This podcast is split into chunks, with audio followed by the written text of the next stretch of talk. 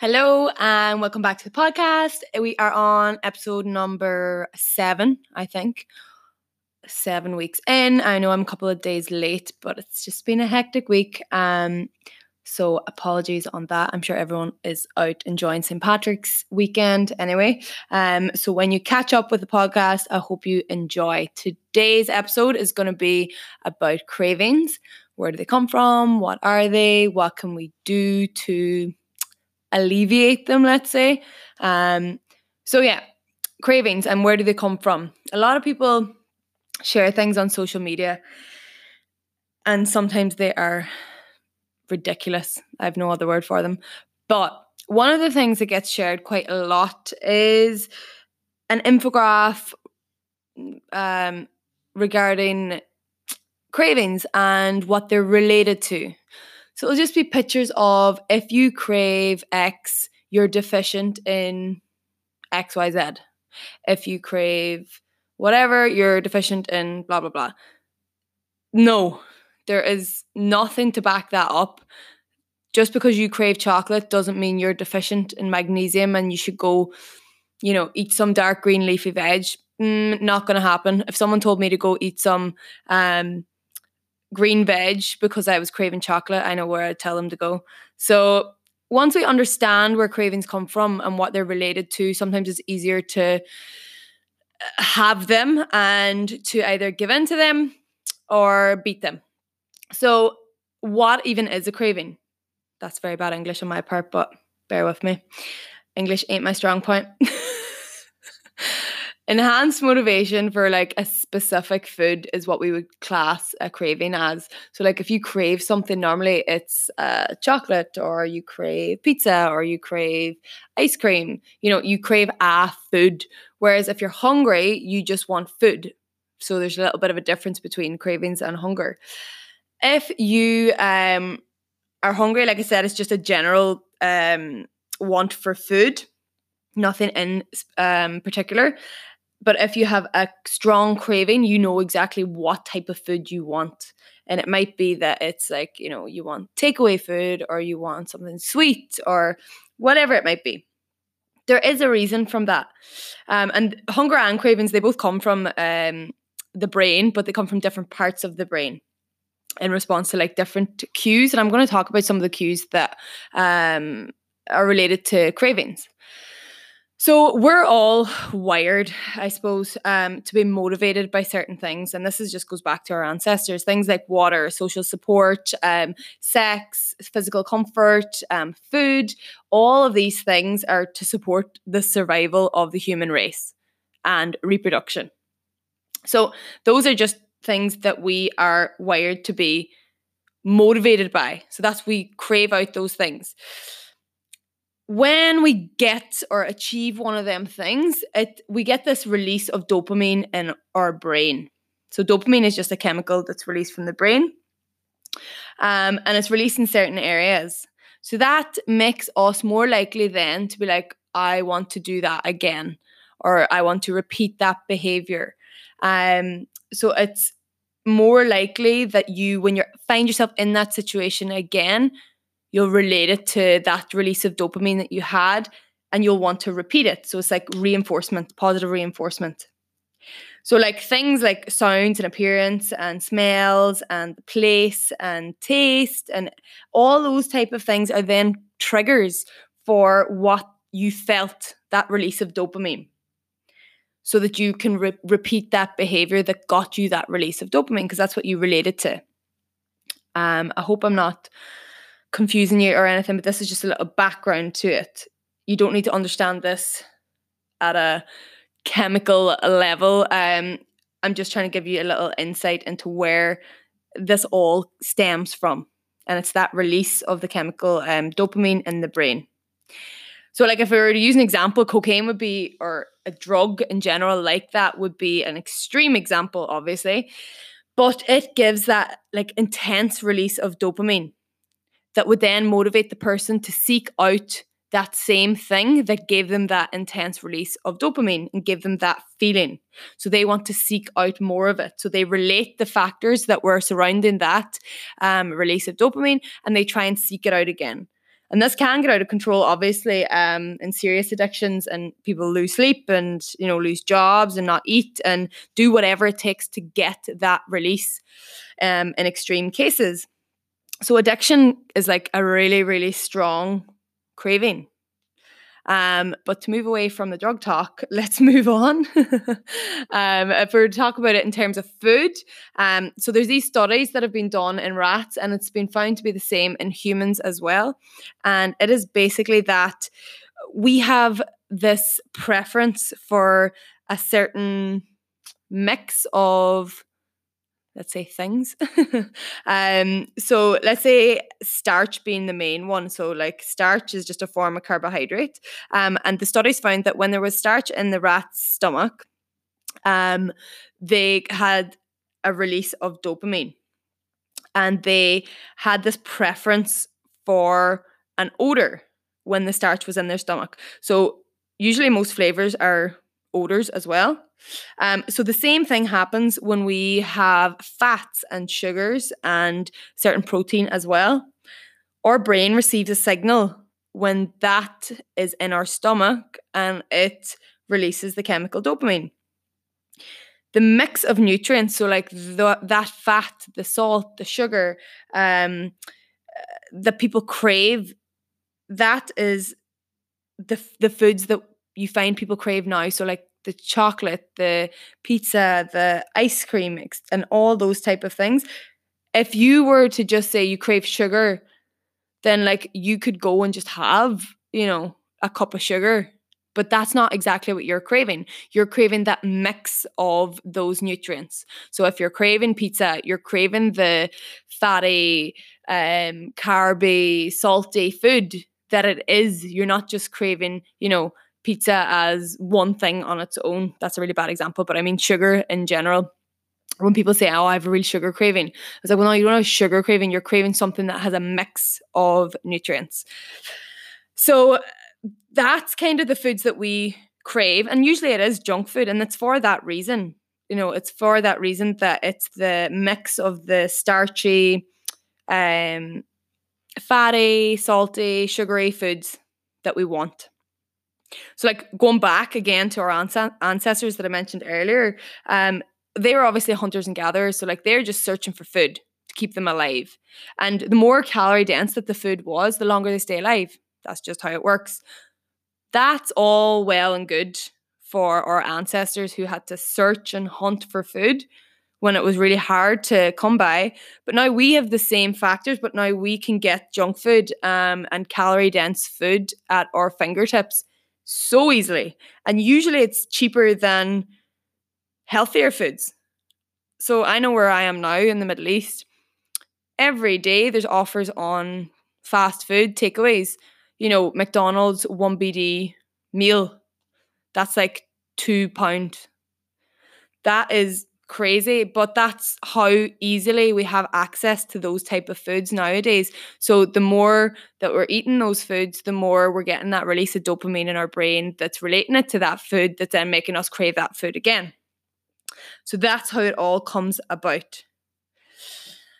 And i use pizza as an example earlier but that's because it is the perfect example of those nutrients so it has fats, it has starchy carbs, it has some protein, you know, it is salty. It has the perfect mix of what our brains are wired to want to then release the dopamine.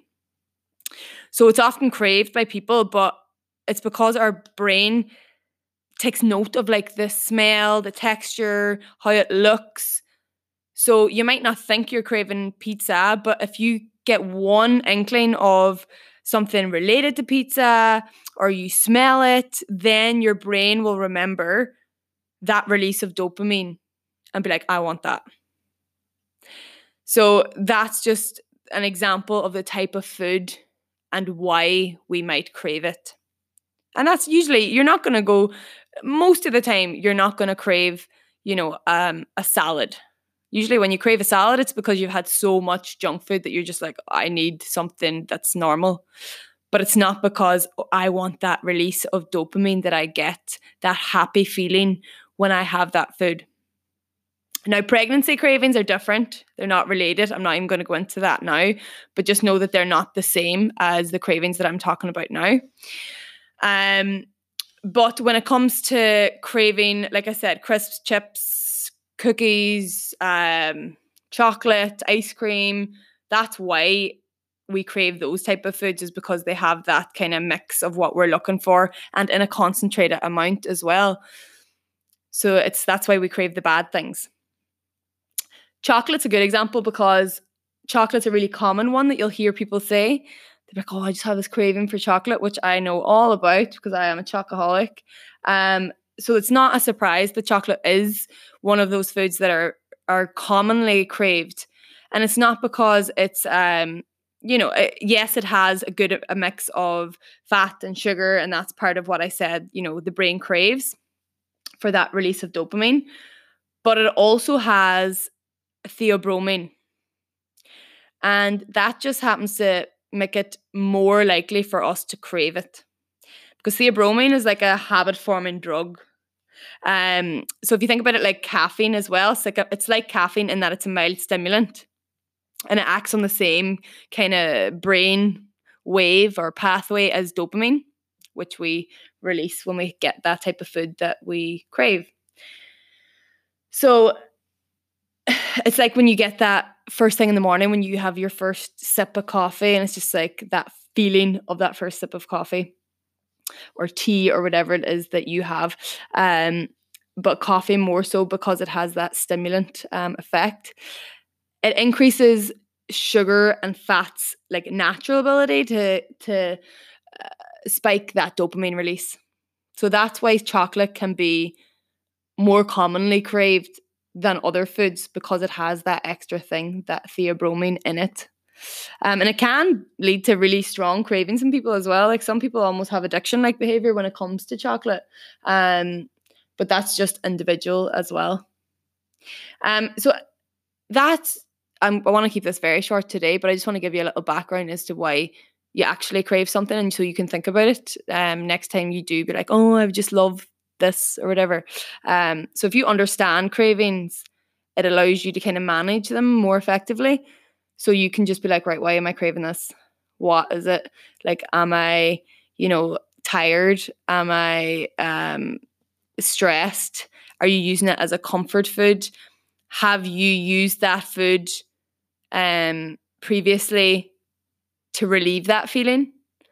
Um, so there's there's so many other factors that can lead to craving food or hunger in general, but I'm just talking about why we actually crave specific foods and the most commonly craved foods. So, like I said, cravings are like they're driven by these cues that we get. So, like the smell of foods that we're tempted by or the sight of them. And how we can beat them is by just not being exposed to them which is really boring, but that's usually what it takes is to just remove yourself from them. Um, sometimes you do, you do just have to cut out those foods, and that's just the long and short of it. We all have like these trigger foods, and I speak about this with my clients too. I'm all about having little bits of everything in your diet, like moderation. Boring, but it works. But, and I can vouch for this myself, there's certain foods that you might have that are trigger foods for you. We just can't control ourselves with that specific food. And i will use ice cream as an example here because this is just my personal one. So, some people can just be like, deal with choosing like healthier options. So, let's say it's ice cream. I know that I'm better to, and when I say healthier options, I mean less bad. so Ben and Jerry's, for example, instead of me eating a full big tub of Ben and Jerry's, which I know I will do if I have it there, it's better for me to just buy the small individual serving tubs because I know that I can't get any more of it when it's gone and it's a controlled portion. If I have to have a large tub and portion out my own small serving, that is not happening. I know I'm going back for more. And that's just because that's just a trigger food for me. So for me, the better or healthier option for me when it comes to that would be to choose the smaller serving sizes when I'm buying it, or just not buy it at all. So I'm not one of those people that can just have a few spoons of it and then put it back in the freezer. Like I'm gonna keep going back until it's gone. And I bought it, and I normally just wouldn't buy it to be honest. But this weekend, maybe yesterday, um, I bought a large tub, a Ben and Jerry size tub, not the small ones, and I would have half the tub gone before I even get it into the freezer. And that's just because I gave in, bought it, and then that's literally what happens each time. And that's normal for people. That's just a trigger food for me. So if that is you, just you have to not buy it. So I would usually never even put it in my shopping basket. I actually ordered my food online for delivery, my groceries. So that is why it happened to sneak into the trolley um, because it was advertised. And of course, I just clicked it. So my own fault. I gave in. Um, but yeah, that's like just an example for you of what I have to do. So I either have to buy the single serving size or just not buy it at all. Um, some people really struggle. And like it's the same with a chocolate bar. So let's say you buy um, a large chocolate bar uh, and you're like, oh, I'll just have a couple of pieces, you know, a day. But yet you find yourself having a couple of pieces in the morning, a couple of pieces at lunch, a couple of pieces in the evening. And before you know it, half the bar or the full bar is gone within a day or two. That is a trigger food for you, and you need to either avoid it or buy a smaller serving size. So, keeping less of your trigger foods in the house is the only way that you can really control that. So, when you have no option to go back for more, you will have your little kick from the small serving size, or you won't have it at all. So it sometimes as well, if you have that craving, not having it in the house means that you ha- physically have to go out of the house and go get it. And sometimes the effort of that is too much. Sometimes you might do it, but making yourself have to make that decision can kick the craving sometimes. So again, it might work for some people, might not work for others. Um, some people will have to avoid it completely. Some people will have to control the serving sizes that they buy, and some people will be perfectly fine and won't have trigger foods that they can't control at portions. So if something's tempting, tempting, if something is tempting, unhealthy foods usually are. Um, if they're not there in your personal surroundings, if you do not have them, then they'll be harder to find and you'll be less likely to crave them as well because once you know something is there you're more likely to crave it. Because like it goes back to that release of dopamine. You know that oh you were stressed after work one day you had a bar of chocolate in the cupboard um or the fridge each their own and you went and had the bar of chocolate. You felt much better after it so now you re- you relate that feeling of you know releasing your stress with having chocolate. So you've related that now. So your brain is like, okay, I had a that release of dopamine came from that chocolate, which made me feel better when you were stressed. So now that's going to be all related. So the next time you're stressed, you're going to be like, right, well, I'm going to go get that chocolate because it made me feel better. Or if you're tired or whatever it might be. So it's all related. Like I said, the surroundings that you're in will be related. So the sounds, like your appearance, the taste, smell, the place that you're in, how you feel, your emotions, all of those things will come into account. So you are much better to be aware of the things and your surroundings when you have a craving. So next time you do have a craving, think about it first. Just think about it. Where are you? Who are you with? What are you doing? How do you feel? Are you stressed? Are you tired? Um, and what are you craving? And now you'll have a little bit more of an insight into why you crave certain things and whether or not you can beat it or if you want to give into it. So I hope that helps. Um, if you do have cravings, like I said, there's other things that can be related to it in terms of, you know, if you're stressed, if you have a lack of sleep, um, aside from just the general reason we crave food that I spoke about now. So I'm going to leave it there. Um, I hope you enjoyed and I hope you learned something from it. Hope it makes you think the next time that you're craving a certain food. And I also want to just mention that this is your last chance to enter in the competition for um, three months free online coaching, including training and nutrition um, with me. So it's for my podcast listeners. So I need you, if you're an Apple listener, to leave a review on Apple Podcast app. Or if you don't have Apple app to listen to your podcast, just leave a review on my Facebook page regarding the podcast, and then just like and share the post that is there at the top of my Facebook page.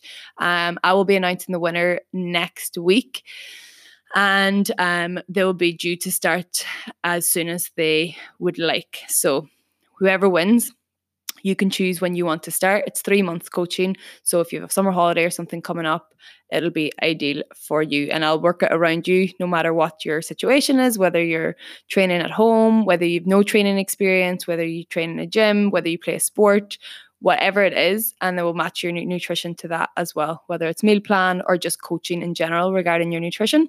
It will all be catered to you. So that's your last chance to go and enter that. And thank you for listening again, and I will speak to you next week.